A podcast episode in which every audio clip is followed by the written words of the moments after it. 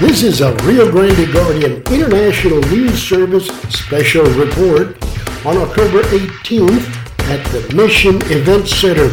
Western Governors University and AltaCair hosted a one-day Accelerator 2023 RGV Health Equity Conference. Here's some of the highlights. If you could each give me your name and title. Uh, name is Kim Kelly hyphen Cortez, and I'm the Senior Associate Dean and Director of Programs at Western Governors University. Uh, and Dr. Keith Smith, I'm the Senior Vice President for the Leavitt School of Health, part of WGU, Western Governors University. Dr. Eric Weaver, Executive Director for the Institute for Advancing Health Value at Leavitt School of Health. So, who wants to go first in terms of where did this idea come from? We have this Institute for Advancing Health Value, and it started about 10 years ago. Uh, it was founded by Governor Michael Leavitt, former HHS Secretary, Governor of Utah, and Dr. Mark McClellan, who led uh, the Centers for Medicare and Medicaid Services. And they came out of the public sector thinking about how do we transform our healthcare delivery system towards something that's more competency based, patient oriented, tech enabled, creating a redesign where you have incentives that are truly focused on improving health outcomes in populations and uh, through this learning collaborative, which is hosted by the Leavitt School of Health at Western Governors University, uh, you know, we've been able to create a convening platform that you know provides, uh, disseminates best practices, creates an ecosystem for learning and sharing. And uh, one of our earliest members was Edwin Estevez, uh, who at the time was the CEO of Rio Grande Valley ACO. Now he's a principal at AltaCair, which is the co-sponsor for this event with us. And he had approached me with the this idea. You know, we have this tremendous opportunity given uh, the poverty and underserved nature of our community. We've done great work in the last 10 years in terms of adopting some of these uh, payment models for value based care. Uh, but you know there needs to be more in terms of how do we span the boundary between the clinic or the health system and uh, uh, truly impact patient outcomes. And we could only do that if we come together as a community. The whole theme of this event was co-opetition, you know, getting competitors in a traditionally, you know, fee for service, you know, like business oriented competitive environment and creating collaboration with those competitors, co-opetition, um, where, you know, we can truly solve with a locus uh, or a focus on the health outcomes and be successful with mutually beneficial outcomes. So, um, you know, Edwin had reached out to me, and I worked with Keith and Kim and others on our team with this understanding that you know we can truly make a difference, and it's not just a one and done, you know, type of event we're having today, but having a persistent dialogue, creating learning action networks, and availing the region of our programs at Leavitt School of Health, which address acute uh, shortages in health professions and um, you know, Kim, uh, Keith, maybe I'll, you can kind of take it from there in terms of you know our portfolio and kind of our rationale uh, for doing the event on that front. Yeah, one of the three strategic goals of our school uh, is health equity, and we want to approach that at several different levels. But on the national level, we want to do convenings like this to be a voice for health equity because we all know in this country there's not equity at the moment. We all know there's a huge nursing shortage, and as multiple people said today, allied health shortage. So we want to do both the advancement of those thoughts and that awareness. At the same time, we want to be a provider to the solution. So we have one of the largest nursing programs in the country, which Kim will speak to. We have a number of allied health programs, and we're multiplying that as quickly as we can.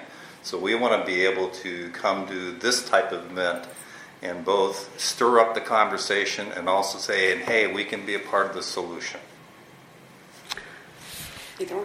And so, really, with what we have in our nursing portfolio is we have our pre-licensure nursing program. So that is for individuals that want to get into nursing.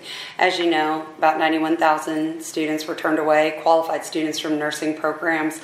Uh, in about 2021 if you look at the AACN data. And really, a lot of that is because there are not enough clinical placements or there's not enough nursing educators to actually teach the next generation of nursing. And so for us at WGU and Leavitt School of Health, really what we are looking for is how do we open up access? But not only how do we open up access, how do we open up access in the communities that most need that access? So there are a lot of nursing programs, but you typically don't find nursing programs in, in, really allied health, any of our programs, but specifically nursing programs in rural communities or low let's just say low income communities, some of those areas that don't have that really large reach of resources. And in the Rio Grande Valley, we really do have a lot of issues that we need to solve, and we need to solve them at the community level. And WGU has that ability to do that by having our students do all their clinicals in the community in which they live, you now have equity of service. Now your nurses are starting to look like the community in which they serve. And we all know there's a lot more trust in going to your healthcare provider if your healthcare provider looks like you, has had the same experience as you, the same background as you, really feel you can have that understanding, even speaking the same language as you. And those are the things that we, we try to do. So we create programs where we can serve our students within that community. They can do all of their learning online, but then they do all of their clinicals right here within that community at our local partners, which is one of the reasons that we're here, is really to tell the local community we're here. We have a solution for you. It's made for working adults. And really, for all of our programs, the way that they're made is they're made to increase the workforce without pulling from the workforce. And what we mean is that all of our students can work full time while they go to school full time. And that's essential here, especially in this community, because of all of the things that all of those community members and all those prospective students would need to do. They can't give up their income to go to school, they can't leave the workforce to go to school. So you have to develop programs for that. So that's true for our pre-licensure program. That's true even if you want to get your BSN. Let's say you already have your associate's degree and you're doing our RN to BSN program, but also our master's programs. We need educators. So our Masters of Nursing and Education provides that opportunity. So again, bringing them back so that they can teach the next generation of nurses, but again in their community. Same thing for our leadership and management and our nurse practitioner programs. We have family nurse practitioner, which are ACOs here, really are being led by our family nurse, uh, family uh, physicians, you know, family practice physicians. And our family nurse practitioners work within that along with our mental health nurse practitioners. So we kind of have that full service to be able to help that within our area allowing you to do that learning online but all of your clinical experiences right here within the community. So you stay in the community to serve our members is there anything new that you're about to do here in the Valley that you haven't been doing elsewhere across the country, which may reflect the fact that our you know, population and healthcare situation is rather unique? Is this are you bringing a model that already exists within your university, or, or is, are there some new aspects? It's actually a model that already exists because it was built for this. It was built differently. When we started our nursing portfolio back in about 2009, we really wanted to look at it differently. We wanted to say, okay, how do we take people have a desire to be in healthcare, regardless of what type of healthcare that is, provide them with degrees that have return on investment, that really have a workforce need, that they're able to go right out and do while they keep their primary job upskilling into the new job within that area. So all of our programs were created that way. So they were all created for a working adult staying within the community taking their previous knowledge and then expanding on that with their new knowledge. By being a competency based program, it's a little different than your traditional programs because in competency based, you don't sit to learn the information. You don't have to sit there. So if you know this information, you can go ahead and move forward in the curriculum and take the assessment to, to demonstrate your competency. You don't have to wait the traditional three months or four months or five months, however long that course normally lasted.